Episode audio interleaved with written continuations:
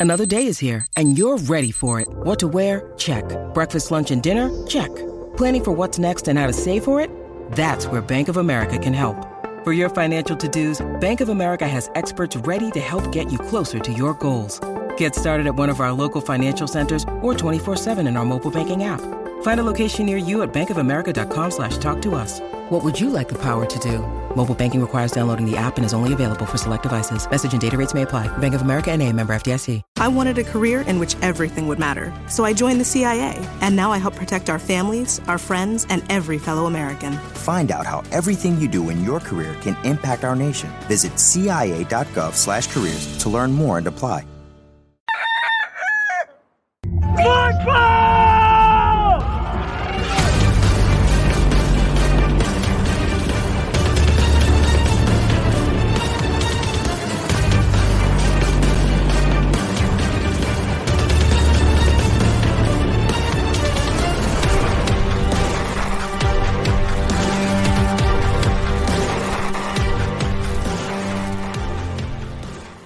And what's up, everybody? Chris Clark here, GamecockCentral.com. On the big screen today, I'm featured solo, but that will change very shortly. Wes Mitchell set to join me momentarily. Don't worry, don't turn the show off for the big Wes Mitchell fans that are in the house today. And that's all of you, I'm sure. He will be here momentarily. Wes is actually on his way back to the home studio uh, straight from Shane Beamer's press conference. Just wrapped up a few minutes ago, not too long ago. Press conference was at 115, so ended obviously 145, 150, something like that. And so Wes shooting it back over to the home studio real quick, and he is going to be set to join me here on GC Live. It is Tuesday, and that's a pretty cool thing because normally uh, for the last I don't know a few months we have not been doing Tuesday shows, but as we tease the people, we are now back for the most part, to daily shows Monday through Friday here on GC Live. We're going to shoot for two o'clock. Uh, as we told you guys, bear with us a little bit on press conference days, like Tuesday. Beamer's press conferences are going to be at 1:15 on Tuesdays, and so that does sometimes cause a little bit of a delay. I was able to be here and be in place, so I think I was only three minutes late. Not bad. A lot going on. Busy day on GamecockCentral.com. I hope that you have your browser bookmark set to GamecockCentral.com so that you can be updated on all the news. There have been numerous pieces that have come out today already, and really appreciate everybody joining the show and for following along on GamecockCentral.com with us. Before we get started and dive into all sorts of stuff, as game week is is here and another day closer to Gamecock football's kickoff for the 2021 season, want to take a second tell you about our primary sponsor, Clint Hammond. Wes Mitchell dropped the great note to all of our listeners and watchers yesterday that Clint Hammond, the branch manager of the Columbia Mortgage Network, he's been our sponsor for a while, primary presenting sponsor. We appreciate him. He's with us throughout the year. He's also going to be with us next year. Longtime presence on the show, huge Gamecock fan, great mortgage man. So if you've got any mortgage needs at all, however small it may be, however big it may be, make sure you give Clint Hammond a call. Give him the first shot at your business if you want somebody who knows what he's doing, is a huge Gamecock fan, and is a huge supporter of Gamecock Central. If you love all those things, if you're in need of all those things, make sure you give Clint a call. For those of you on the YouTube stream or any Facebook Live, Periscope, whatever it may be, check out Clint's kind of virtual card here. Clint Hammond, the branch manager of the Columbia Mortgage Network, C. Hammond at mortgagenetwork.com. And his phone number is 803 771 6933. NMLS number is 71597. So, hope everybody's doing well. Already some activity here in the chat. Dylan, thank you for making me feel good, man. Love you too. Appreciate you having me on. Hopefully, the people aren't too upset that Wes isn't here yet, but he will be back soon. So, obviously, two big things that have happened today that we're going to get into on the show. If you've got uh, some comments you might want us to highlight, if you have some questions, drop them in the chat. Uh, make sure you're on YouTube, youtube.com slash Gamecock Central. Hit the subscribe button, hit the like button, hit all the buttons except dislike. uh, hit the little bell. You'll get a notification anytime we go live. That way, you don't have to say, "Oh, I forgot that GC Live is on today." So, Charles Pate, video maker extraordinaire on Twitter. Uh, Charles, you actually gave Wes and I our first big film break by featuring us in your Avengers style video. I'm much appreciative. I tried out for a movie when I was like five years old in Orangeburg. I did not make it. So you have made my dreams come true. And I very much appreciate you. So thank you, Charles. All right. Fred, it was clear that this is going to happen. He knows the playbook, has the most experience. I supported 100, 100%. That was actually something I wanted to get into. It's a good point, Fred. One thing that I noticed as soon as the depth chart came out, started making the rounds on social media, namely Twitter, um, and we kind of came along behind that with a little commentary that said, look, this Zeb Noland being atop the depth chart was not a surprise. It was an expected move. We got we had some people kind of come behind that who weren't in kind of that the Gamecock bubble, right? Because everybody in the Gamecock bubble, media, fans, people around the team, they did expect this. They knew at the very minimum that it was a possibility, right?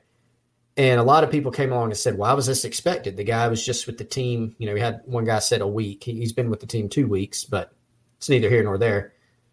It's this was expected. That that's kind of the point.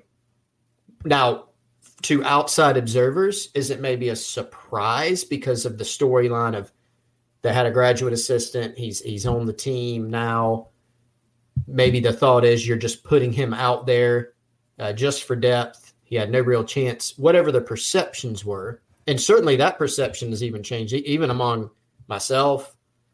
I won't speak for Wes until he gets here, but myself, it seemed like when Zeb first got onto the roster, meaning day one, day two, it seemed maybe more of a depth building move and you see where it goes. Well he pretty rapidly ascended and there were there were a lot of layers there's a lot of layers to this thing.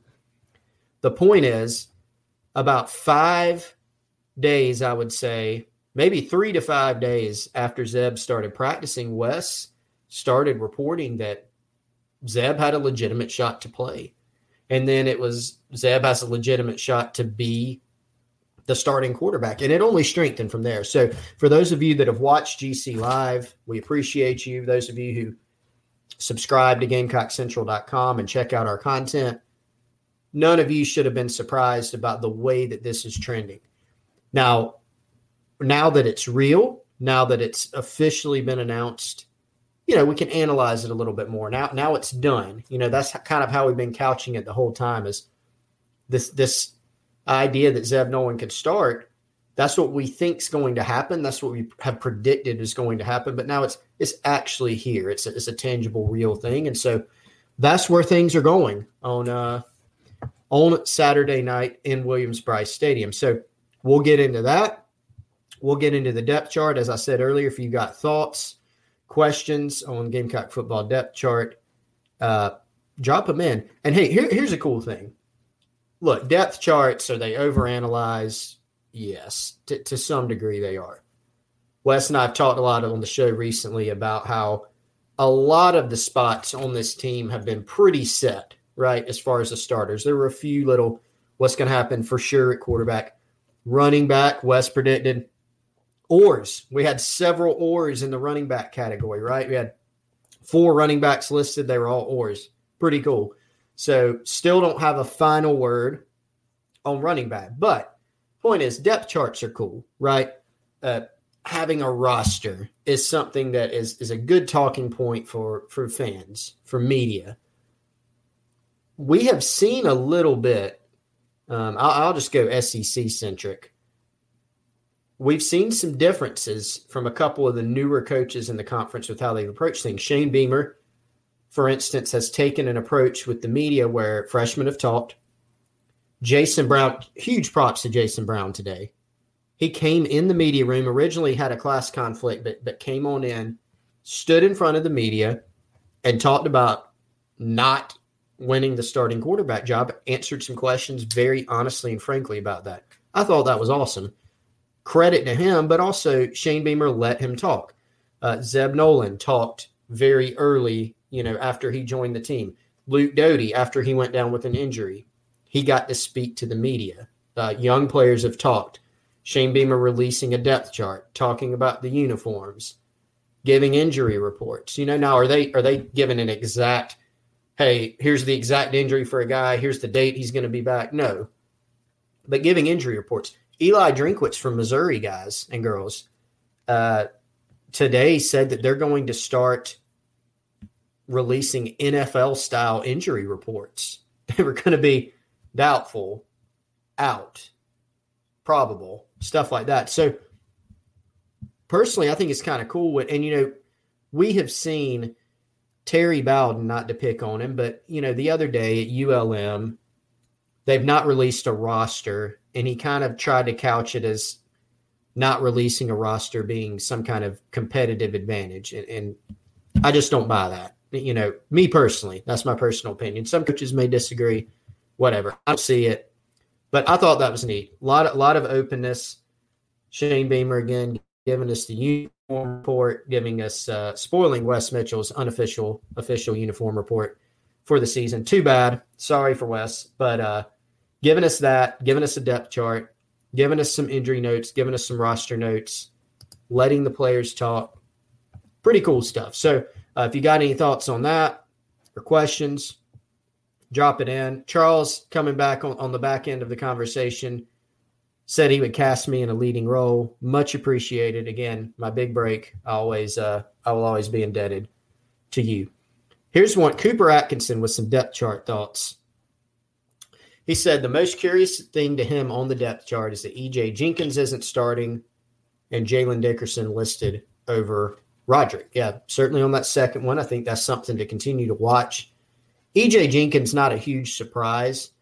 Um, I think just based on look, it's going to be a personnel based thing in some ways. And Shane Beamer went through that at his press conference today. It, it might be a, a lot of people are going to say, well, look at who got the first carry at running back it could go a number of ways. It could be if they've got just a running play that they feel good really about any of the backs being able to take on. It may just be here's who we think has earned it. If they've got some particular play on on the first play that they feel better matches a particular back skill set, maybe you go with that guy. Point I'm illustrating is when you look at Jenkins, you know, he's kind of a, a hybrid receiver tight end guy uh, he did miss some practice time recently dealing with some stuff. So count that in there a little bit. But also, look, I mean, the three starting true wide receivers are Joyner Brooks Vann. Then at tight end, you've got Nick Muse, who's obviously back for a, for another senior year and has earned that starting spot. And then Jaheim Bell, who's your other guy, who's going to be a very important part of the offense. So Jenkins has a role. That one to me wasn't, you know, a, a huge surprise. Wes Mitchell, letting himself in. What's going on, Wes? Coming back from the Shane Beamer press conference that just ended. Should, We're getting into do the flip, flip? Let's do the flip. Yeah, I'm uncomfortable with this. I don't like same, it. Same, same.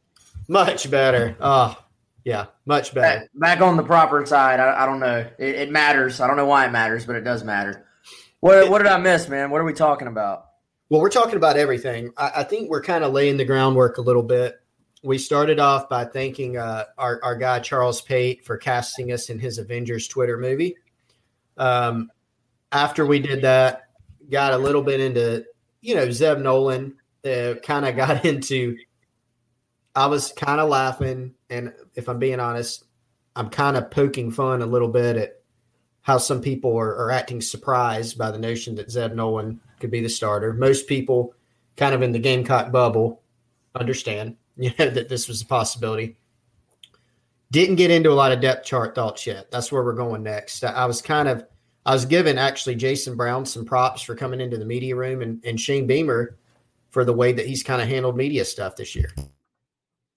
Yeah, and uh, you know, Chris, I think um, I would say not not too many surprises at all on, on the depth chart. Obviously, it was nice to get the the confirmation that, that Zeb Noland is going to be the starter. Even you know, even Jason Brown mentioned uh, actually sort of specifically something we had been saying was, was that um, you know, Zeb's taken a ton of first team reps in, in the last week or so in practice. And, um, you know, Jason Brown saying, you know, the, the guys all, they saw it, they knew it, they were there. So um, it, it, really wasn't a surprise to the team that Zeb Noland is the starter. And, um, you know, if, you're listening, this just goes back, uh, you know, it, it's impossible um, for it's impossible for the national media guys to cover and follow every single team that's out there. Just like it, you know, I, am not following the day to day operations at Kentucky or Tennessee or anything like that. So, um, you know, if, if you are if you have a team, be it a college team or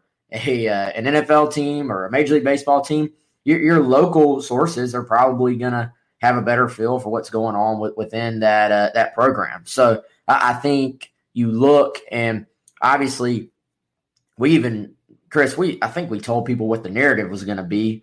Uh, it you know once Zeb was named starter, it was going to be a grad assistant turned quarterback. His name starter at South Carolina. What um you know what does that mean for the program? You know none none of that truly matters, y'all. What really matters is that South Carolina can be one and zero oh after this Saturday, and then you reevaluate where they're at at the position moving forward. You reevaluate Luke Doty's health. You evaluate how did the quarterbacks play on Saturday. Um, Beamer, you, you notice he, he was actually asked twice, Chris, about the quarterback position moving forward, and he dodged that question like he was Marshawn Lloyd, like he was he was not having anything to do with that. Um, as as you would expect, that's the right call. It's the right move. Um, we we get too caught up sometimes in like the the headline versus the nuance. And the nuance is what we've been telling you for days, maybe a week plus now. Um, I went back and looked. The day of our party, the 20th, is when we really started talking about, hey guys, this is real. Like he he's got a great chance to play. And that sort of morphed into he's got a, a great chance to start. And here's the thing. If if he starts, which he will, and he plays well enough for South Carolina to win on Saturday, the, the rest is just noise. It, it, doesn't matter. And and the same reasons we've been talking about all for all for the last week and a half or so are the reasons why Zeb Noland is the starter, and that's that he is in a better position to manage the game, get South Carolina in and out of plays, keep them out of bad plays, um, not turn the football over. Doesn't mean Jason Brown hasn't improved. Doesn't mean Jason Brown didn't really make some you know, I, I thought it was really interesting. Um, y'all, Be- Beamer Beamer is genuine. Like this, he's not a guy that just goes up there and gives you a bunch of coach speak and, and tries to just BS his way through a press conference. Um, the, the uniform stuff, uh, saying, "Hey, we're we're not we're not going to spend any time worrying about uh, the, the uniforms each week." Um, that this when when he was asked, he was like, "Yeah, I could give you some some coach speak about me uh, not being extra excited about running out to 2001." He's like, "I'm not going to do that. There, I'm going to have to keep my emotions in check." And um, even admitting that Jason Brown does have what we all like to call a gamer like mindset. Mm-hmm. Most coaches are like, "What you do in practice is what you do in the game. practice if you have to practice to perform mm-hmm. because that's what they've been that's what they've been saying for their entire coaching careers, right? Beamer was like, this kid does respond when the lights are on. So I uh, outside folks may say this is ridiculous, but Zeb Noland being a part of the QB room has actually done its job because yeah. it has pushed Jason Brown um, to better play, and it's going to push Luke Doty when he's back. So right now, y'all, South Carolina. No, no offense to Eastern Illinois. South Carolina is going to beat Eastern Illinois on Saturday. Um, pro- probably, probably didn't matter who the quarterback was for South Carolina to be heavily favored in this game, but at this point, it's about just putting the guy out there that's not that's going to minimize mistakes, manage the manage the game, and, and go from there. So yeah, don't don't listen to your national media. Don't listen to the headlines. Don't listen to any of that stuff. Just go enjoy the game on Saturday enjoy being back at uh, at Williams Brice Stadium. Um, you know, Chris, you were talking about EJ Jenkins. I don't think uh, I don't think there's a surprise at all that that EJ's listed as a second guy. I mean, we've consistently said and reported, um, you know, on Gamecock Central that Nick Muse and Jaheim Bell were sort of the first two guys out there when um, when South Carolina's in two tight ends, and uh, even you know the, the, depth chart even sort of confirmed um, some of our reporting and some stuff. I, I know you, I think it said first was that hey, Traevon Kenion is a guy that when South Carolina needs that more traditional tight end on the field that can can catch passes, has good ball skills, but also can can line up attached to the line, can block, um, can do sort of those traditional duties.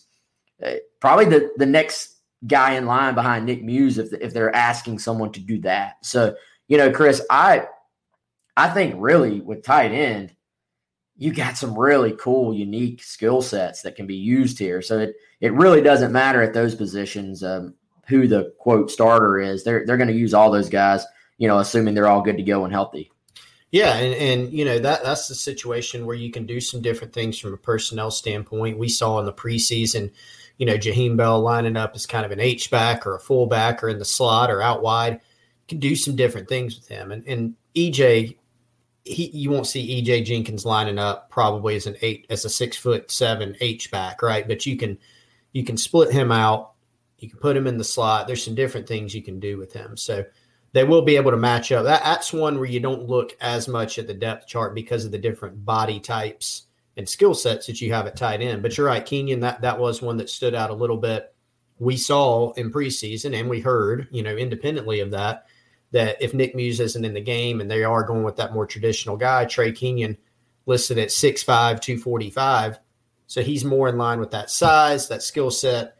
May see him play a little bit. Kind of the kind of maybe one of the forgotten men at the tight end position because most of the talk, and deservedly so, you know, has has surrounded uh, Nick Muse and, and Jaheim Bell and, and EJ. So interesting stuff there, I think. And, and Wes, to go back to the quarterback point, I mean, I, I thought it was telling, you know, Shane Beamer even pushed back a little bit on the the Zeb, the narrative he used. He said it said it wasn't like Uncle Rico, you know, and, and I think it has it's gotten a little bit out of control because some people only read headlines and they'll all they'll see is grad assistant to quarterback. And so they might assume, well, this guy's 32 years old or he hasn't played. I mean, Shane Beamer pointed out he, he's played in a game more recently than anybody else on the roster at quarterback, right? So now, was he doing, you know, summer workouts with the team? No, he was in the halls coaching. So there is a difference and there's an adjustment there. Uh, but it is different than some people will have it portrayed. So um, I don't think anybody, I think you add Zeb to the roster, you put him out there knowing that you have a need at quarterback and you see where it goes. And pretty quickly, as you said, Wes, three days today, I think it was two weeks from today when you look back. He joined the team on August 17th took a few days for him to kind of ascend to where you started here. And this guy's got a legitimate chance to play and play a good bit. So it's continued going that way. And we'll after, after you know where it goes in the next couple weeks, we'll see. We'll see.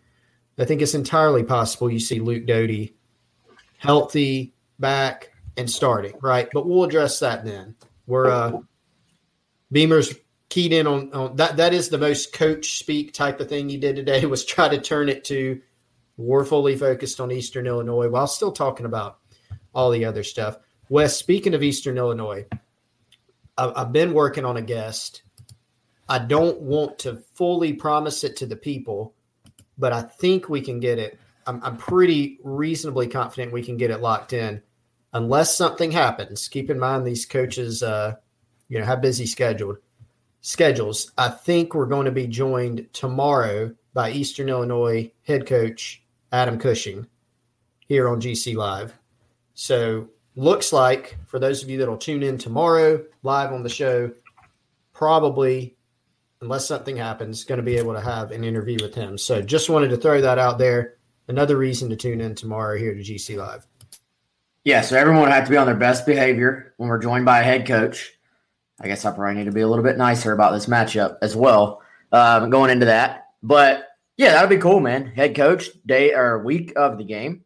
Nice, uh, nice pull there, Chris. I, I was gonna say maybe maybe we'll get the play by play guy if uh, if the head coach can't be on, but uh, but yeah, that'll be good, man. So uh, again, as you see, it's Tuesday and we're here, so we are officially back daily and each week most of the time the sites will have there'll be like a site for the school South Carolina's playing. We can just get their rivals, publisher or writer or whoever on. So so that'd be good, Chris, to have these these guests back.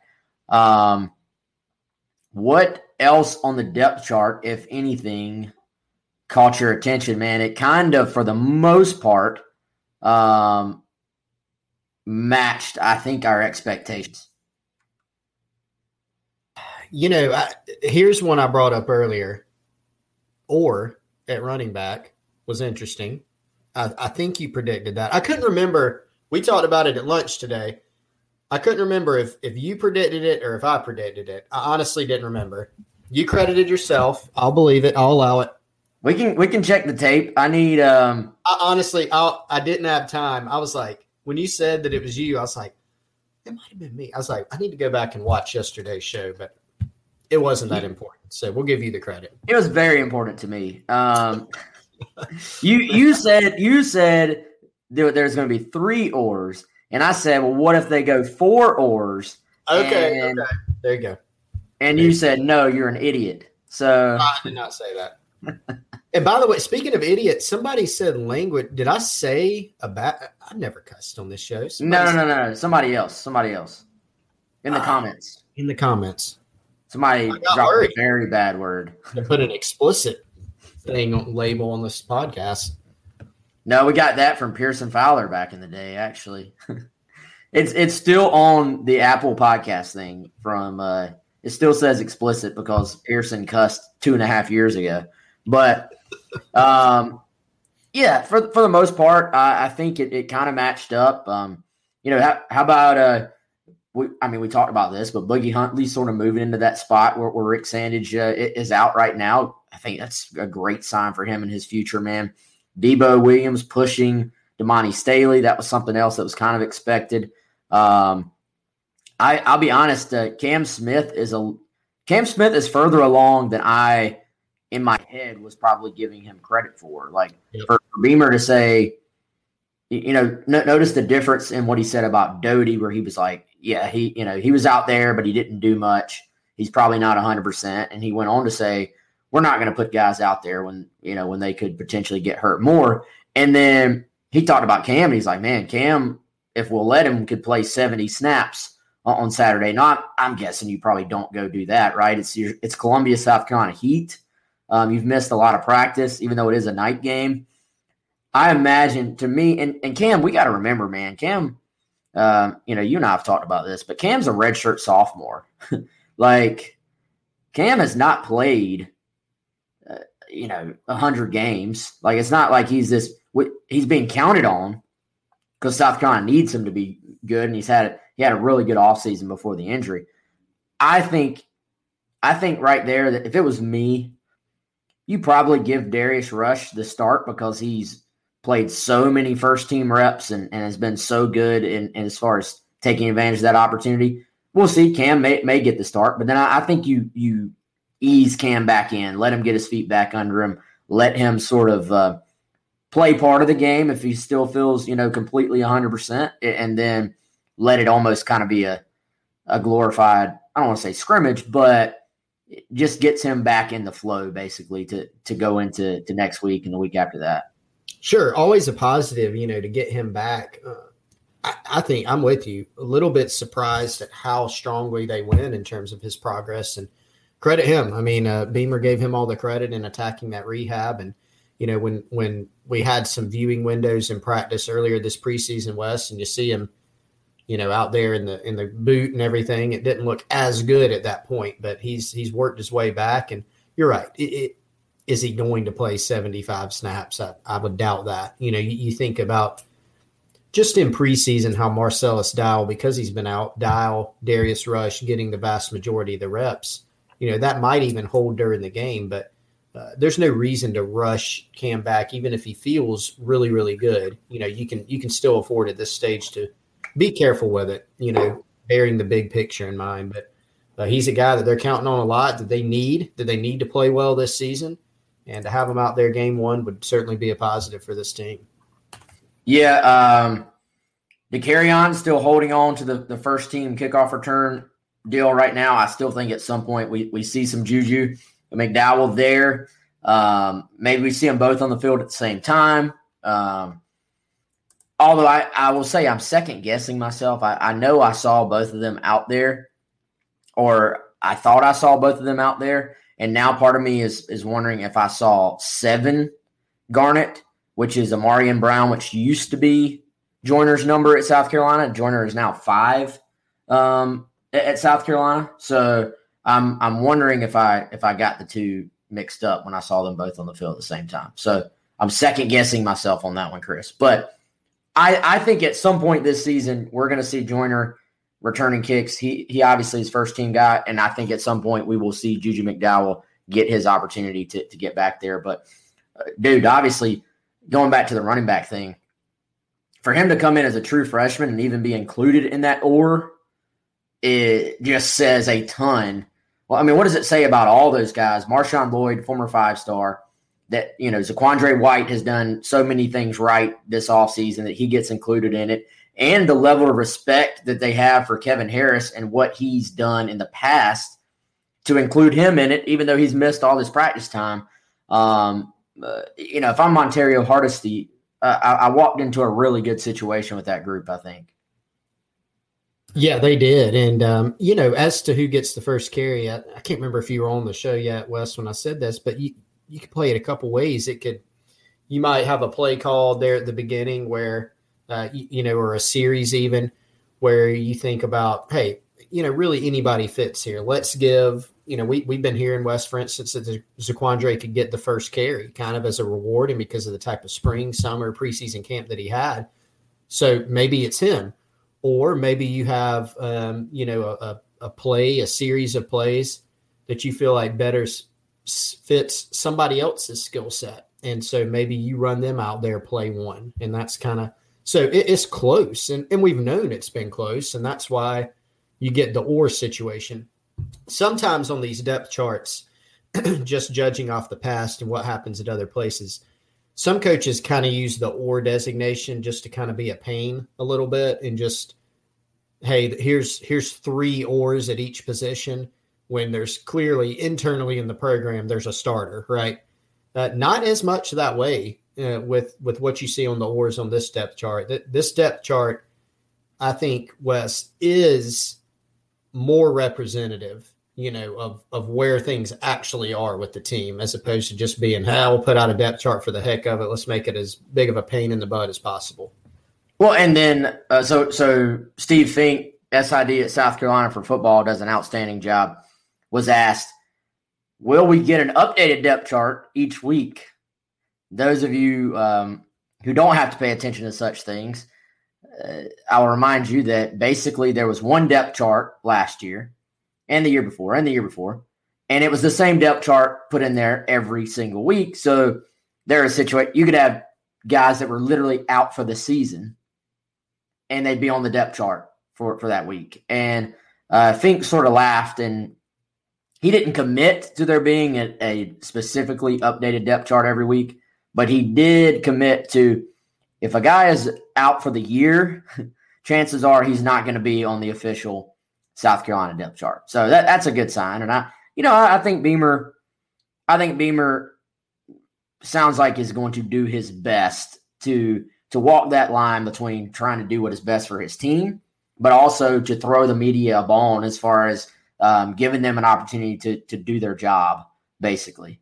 So I um, I think you look at that, and, and it's kind of a, a thing where um, that that I, I, don't know how long, how far it goes. Like, does it go a long way? I, I don't know. Does the average person even care? Probably not. But I can tell you, the people writing about his team um, will will appreciate such things. So um, Chris, what what did you think? Speaking of sort of things being done differently, the uniform report coming on out today. Um, by the way, before we get to that, I've seen several questions. I've seen questions about John on Facebook, and I've seen John's name pop up quite a bit um, on our on the show before, asking for a copy of the depth chart. I saw somebody else asking where they could watch the press conference. Um, yes, we have the live show. We have a podcast. Y'all do know we have a website too, right? Like if, if you just pretty much anything you're asking about, just go to GamecockCentral.com. The uh, the depth chart is free. The video from USC is already posted. It's free. So uh, just go to GamecockCentral.com. Go to our front page. The second the depth chart was put out, we had a story with the depth chart.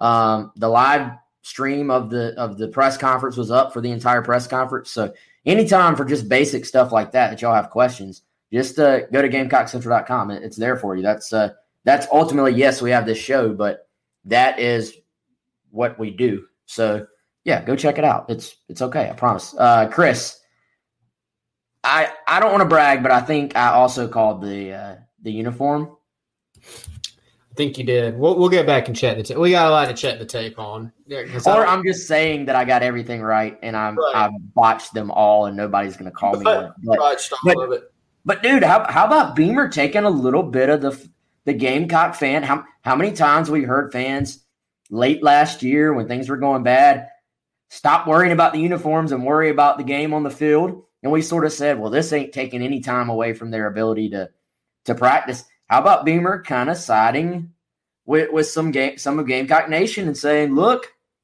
we're not focused on uh, the uniforms anymore.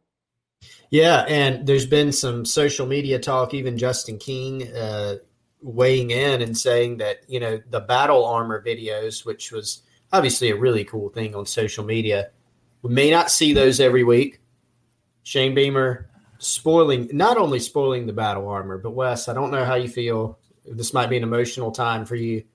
might be might be the death of the unofficial official uniform report. I, I don't know if you'll get to do that each week, or if I don't know if this is going to be a regular thing on Tuesday for Beamer coming in hot with the uniform report every Tuesday, or maybe you'll have a chance to rekindle the unofficial official uniform report. But yeah, again, I, I think in all seriousness, it is a sign, just another indicator that Beamer is he's tuned in, you know, to the fan base and does any you like are they going to win a game for releasing a depth chart? No. Just like they're not going to coaches aren't going to lose games for releasing a depth chart. But one day, Wes, that that could be a good coaching. Maybe we'll have a Kirby Smart on here during Georgia game week. Kirby ain't never doing this show, man. and we're got we're gonna ask him how many how much do you think it helps to not release a depth chart before the game?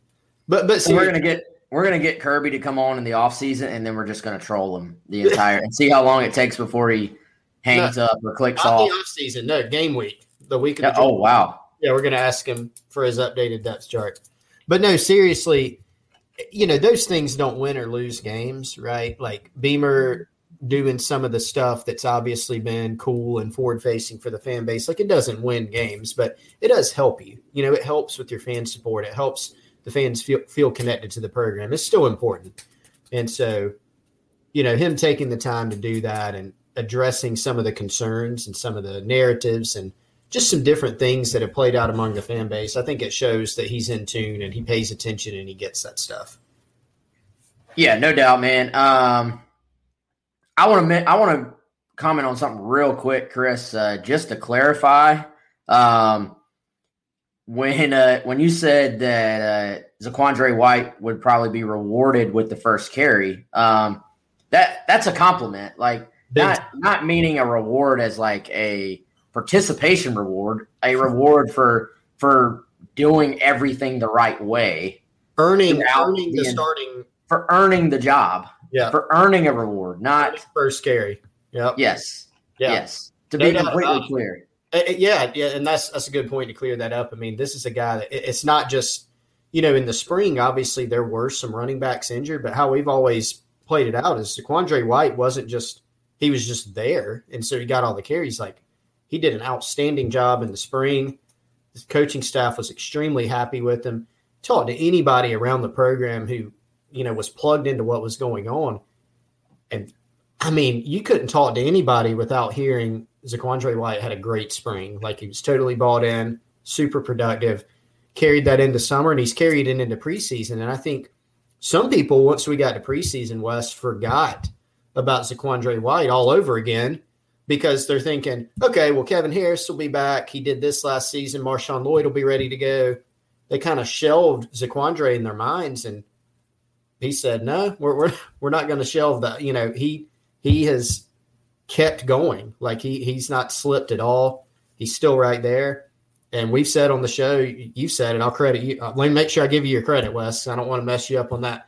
You have said numerous times that hey, you know, at certain points this preseason, Zaquandre would get the first carry. Now, will that definitely happen Saturday? I don't know if we have an updated prediction on that, but I could certainly see that happening, and it and it's fully because he's gone out there and earned you know that designation.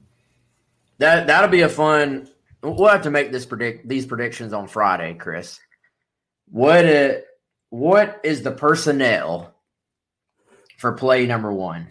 That that'll be that'll be a fun discussion to have because it, it goes beyond just who's a starter. It's it goes down to what is what is the actual formation called? Was the personnel among that formation? Um, what's the play call? All, all, those things will sort of factor into that. So that'll be that'll be a Friday conversation. I, I feel like, but um, yeah, I going back. I, I, guess we're bouncing around, man. I, I, wanted to weigh in on the uniforms too, but I, I want to make sure we we clarified that one real quick very, very fitting that Beamer is going with the classic Spurrier look for his debut game as well. The, the garnet jersey, you know, that was such um, garnet jerseys. Now, sometimes it was with the the white helmets and the garnet pants. Sometimes it was with the white helmets and the white pants. South Carolina going white helmet, garnet jersey, white pants. That was a classic Spurrier look. And for a guy who was the assistant here under Spurrier, just very fitting, in my opinion, that that his very first game will uh, you know will be in, in those uniforms because that that uniform is like etched in so many people's brains for some huge plays, you know, in South Carolina history. And, and it, I'll be interested to see does Beamer. I, I doubt they become a team that just wears the same thing every every week. You know, like they have a home and they have a white and they just uh, you know never change it. But it, will be interesting to see which way he sort of leans. I I, I don't think they're going to go Oregon where you're just you know getting different stuff. And and clearly Beamer wanted it to be known that he's not going to spend much time each week going into uh, the uniforms. Yeah, what, what was that quote that Nick Saban had recently? Said, you know, I'm more worried about the guys in the uniforms and kind of what they play like. So, look, I mean, again, you're not going to win or lose a game uh, wearing because of wearing a certain uniform, unless Wes they're those weird Under Armour uniforms that South Carolina's worn a few times that are cursed. Um, no, yeah. seriously, some people think that, and maybe it's true, but it, it, does go to show. I mean, Shane Beamer has called himself more of a uniform traditionalist. This just kind of reinforces that, and you know, it just reinforces. Some people wondered, you know, what is he going to be like in terms of the uniforms? And it appears they'll kind of narrow down, it, it, unless there's maybe some special occasions you might see something. They're going to kind of narrow down the whole uniform thing. And you know, somebody said when we start winning, you can bring back the battle armor videos. You know, it's a pretty good point, Brian. It it plays that stuff plays much better with the fans and just in general. It plays much better when when things are good. When things are bad, it just sort of opens up another opportunity for people to to have something negative to say about you. So it's kind of like, I mean, late last year, you're if you're the media team, you're the social media team, the uh, if you're Justin King's media team, I should say, the in-house folks, it kind of puts you in a bad spot because you do these really great videos. Like the production quality on these things is outstanding but then it's going into a game where you're not favored to win. Um, the season's going really bad, and you're trying to create hype, and it, it just some sometimes it misses for for no reason, for no fault of their own. basically. So so I get it. We'll we'll see how South Carolina adjusts as far as that goes um, moving forward. Uh, let's see, man. We got we got about just under 15 minutes left here on the show. What else? What else you want to hit, Chris? Have we have we gotten to everything? Have we not gotten everything? I'm trying to think, man. I I did think. Let's go back. Let's let's get a little bit more detail on, on the depth chart. A couple other positive notes I, I, I noticed. Ger-Cari Caldwell sliding into the mix. He he's listed as an or as a second team receiver. Kind kind of confirm with the depth chart what's what we thought has been the case. Josh Vann, Dakereon Joyner, um, Jalen Brooks have been the top three. Pretty, pretty. It seems like pretty easily, like pretty locked in with those three. Still some jockeying behind them. Um, Jakai Moore being added to the depth chart. You know, he came into the preseason still coming back from an injury, missed time in the spring. I think this is a kid, Chris. You and I are both pretty pretty high on as far as his future uh, on on South Carolina's offensive line. Um, anything else on on the depth chart for you? Not really, man. Um, you know, some people have pointed out the Dickerson or Roderick thing. Um, I think when you look at linebacker, um, you know, Debo Williams getting an or, Daryl Ware getting an or, that I don't think that really surprised people because um, Ware and Kaba, you know, uh, or not Ware, I'm sorry, Kaba and and uh, Debo, a couple guys that Clayton White had outlined you know, towards the uh, towards the end of the preseason as really having stepped up. And so, you know, I think when you look at the beginning of the preseason, Clayton White kind of telling us that you want to have five guys. You know, you got to have three. You want to have five ideally, and you want to have a few guys that can play multiple spots. So I think they've really honed in on on getting Debo to completely learn that Mike position Staley's a guy that can play Mike or Will. Um, Darrell Ware is somebody that you know Shane Beamer mentioned. He he feels better now. He had missed the start of preseason. I think he said that he was you know making some strides there and was out there. Uh, people forget about him, you know, as as a walk on guy um, out of Fort Dorchester, but he's someone that the staff feels like could come in and play. He played some last year for this team. I think one Wes, you know, that may I, I got some people outside of the, that Gamecock bubble I referenced earlier. They they sent me Aaron Sterling over Jordan Burch. You know, again, that doesn't surprise anybody in Gamecock land because we've known that Sterling has been running first team the whole preseason. But I think it does illustrate some of that depth, right, that they have at the edge. And the coaching staff has loved, you know, what Aaron Sterling's done. Mike Peterson's raved about him, Shane Beamer, Clayton White, all those guys have raved about Sterling. So going to be plenty of room for you know, Jordan Burch, Jordan Strachan as backups at edge. You know, whether it's in pass rush situations, you throw an extra guy or two out there, or even just to give the other guys a breather. Going to be plenty of room for those guys to play. Yeah, we we even got a little bit of that um, that talk on on Gamecock Central on the Insider Forum about that position. I, I think th- this is one of those situations, Chris, where those positions actually, and when I say those, I'm, I'm talking about edge, Uh, you know, in, in the current terminology they use, defensive end traditionally, running back, tight end. Really, that's probably the three for me right now that I would put in this category. They have the type of depth that you actually sort of wish every position had, right? So to, to me, regardless of who won that job, won that starting position, whether it's Aaron Sterling or Jordan Burch. It's good that you have both of those guys fully capable of going out there and playing, and I, think both will play a ton.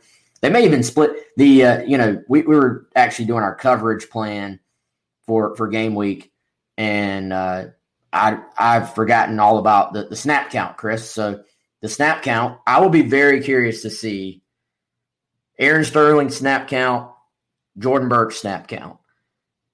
Aaron Sterling is clearly going to be the starter.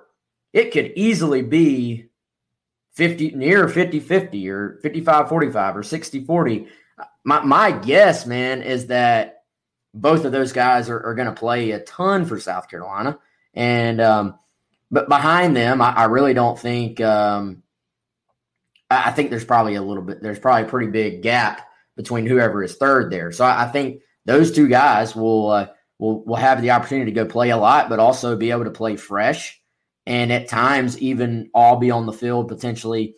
Um, all of them or three of the four, you know, be on the field at the same time. Yeah, exactly. I mean, they're, you know, what is that? That's that's one of kind of the things I am looking forward to seeing is in third down situations. What is the package that South Carolina gets out there? Who are the guys? You know, you, you're keeping JJ and Enagbare on the field, right? I mean, he, he's going to be out there. And Aaron Sterling actually is a is a good pass rusher. Like he's he's pretty solid in that area. He's not prototypical size, but he's savvy. He's made some of those plays in, in his career. You'd think Enagbare is going to be out there, but you know, who are the other guys? Do you keep Pickens in, or is it, you know, Jordan Strachan? You would think would be on the field. Jordan Burch, you would think has a good chance to be on the field. Is is Tonka Hemingway in a pass rush package, or is he more of just a true backup? I'll, I'll be interested to see all that. It's it's one of those sort of interesting uh, subplot storylines for for the game on Saturday. Yeah, and Charles asked, "Do you think we'll see any rabbit packages?" Um, I mean, I'm, I'm with you, Chris. I, I, think that'll be fun to see. I, would imagine that that's in there, Charles, in, in some way, shape, or form. We'll all find out on Saturday what exactly it looks like. Um, good question here from Heath saying, uh, "We've not heard. Have we not heard about uh, Green because the D line is, is, that deep?" And um, dude, it, it has been really quiet. I, would say on uh, on Keem Green's part. Right now, it, it, just sort of appears the other guys are ahead and and playing better. I, I, don't have any. Fortunately, Heath, I don't have any like further details on that or specifics on that, but uh, I know obviously he he was behind that that group of guys that were returning, and then Sandidge went down. Sandidge is out this week, and there was an opportunity for somebody to step in, and Boogie Huntley, as Clayton White told us all last week, Boogie Huntley sort of stepped up and, and took that spot and it's a great sign for him, but but clearly it's kind of one of those things. There's only so many spots, and uh, they're going with the guys who are consistently going out there and doing what they're asked. Uh, Chris uh, Turnberg wants to know what's the D look like on the back end. Um, I mean, that's that's a broad question, Chris. I uh, I think certainly South Carolina. You know, I, I thought Beamer's comments recently about Marcellus Dial saying he may have had one of the strongest camps of anybody on the defense were encouraging for South Carolina. I think the depth in the secondary, though, still is going to remain a question mark until maybe some of these young guys step up, or, or I don't even know if step up's the word because a lot of them have not played in games until they go out there and show it in games and prove what they can do. Um, it will be a question mark there until it's not. Is that Chris, is that a fair way to represent the the back end, particularly when you start looking at it, not just starters, but but as a whole and the depth there? Yeah, for sure. I think one reason for that is, you know, that a lot of these guys have not played a ton. You know, uh, Darius Rush hasn't played a ton. Even Cam Smith, as you said, a, a third year guy in terms of being in college, Wes, but doesn't have a ton of experience. Uh, Marcellus Dial is a junior college transfer, so this is his first year. So great camp, yeah, for sure. But South Carolina is going to play a lot of really talented offenses and some excellent receivers, and it's going to be a challenge. And so, to some degree, you don't know how guys are going to respond until you throw them out there. Game one won't be a great test, but it will be a test in terms of seeing how some of them respond. Jalen Dickerson, I mean, he's been around he was in the 2017 class. In terms of experience, what is he? Maybe a sophomore. Like as far as his own field, you know, um, being serious. I mean, he has not played a ton because of all those injuries. So, um, couple transfers back there. I mean, look, it's just Jamar Brown playing a new position at safety. You know, he's bounced around a lot positionally. So there are some questions there. It's not like a situation where you're coming in and you've got four out of five starters back, and those four starters have three years of experience, and two of them are NFL draft picks after the season. You know, there is still some uncertainty there. There's some potential, but the depth's still a concern, and and how they're going to perform against some of the high level opponents they're going to face. That's that's still a, kind of a question mark too. All right, y'all. I, think that's going to do it for today. Appreciate y'all joining us. As, as always, um, Appreciate the support and uh, huge crowd on here today. So the, the numbers are going up. They always do during the season, I guess. Uh, but uh, for us to go back to to sort of an, an everyday thing and um, and y'all come out and support us like this, it is awesome. So we'll be back on on Wednesday. That's tomorrow, and we'll uh, maybe have a special guest. Might have a, uh, a head coach joining us, so that'll be cool. And um, I guess we hit it all for today. But coordinators talk tomorrow, so we'll have plenty more to talk about. Marcus Satterfield speaking, Clayton White speaking. I believe both of those. I believe that starts at twelve fifteen, back to back, and then Chris and I will be hopping on here at two o'clock shortly after that. So big day. Go check out GamecockCentral.com. Come see what we're writing about. There's plenty to talk about on there on our message boards and our forum. Uh, for Chris, I'm Wes. We'll see you tomorrow. Being a parent can be really challenging. Child and Family Resource Network focuses on connecting pregnant parents and those with kids under the age of five with free support services to help them on their parenting journey. Everyone deserves someone they can turn to for help with parenting. Visit childandfamilyresourcenetwork.org today.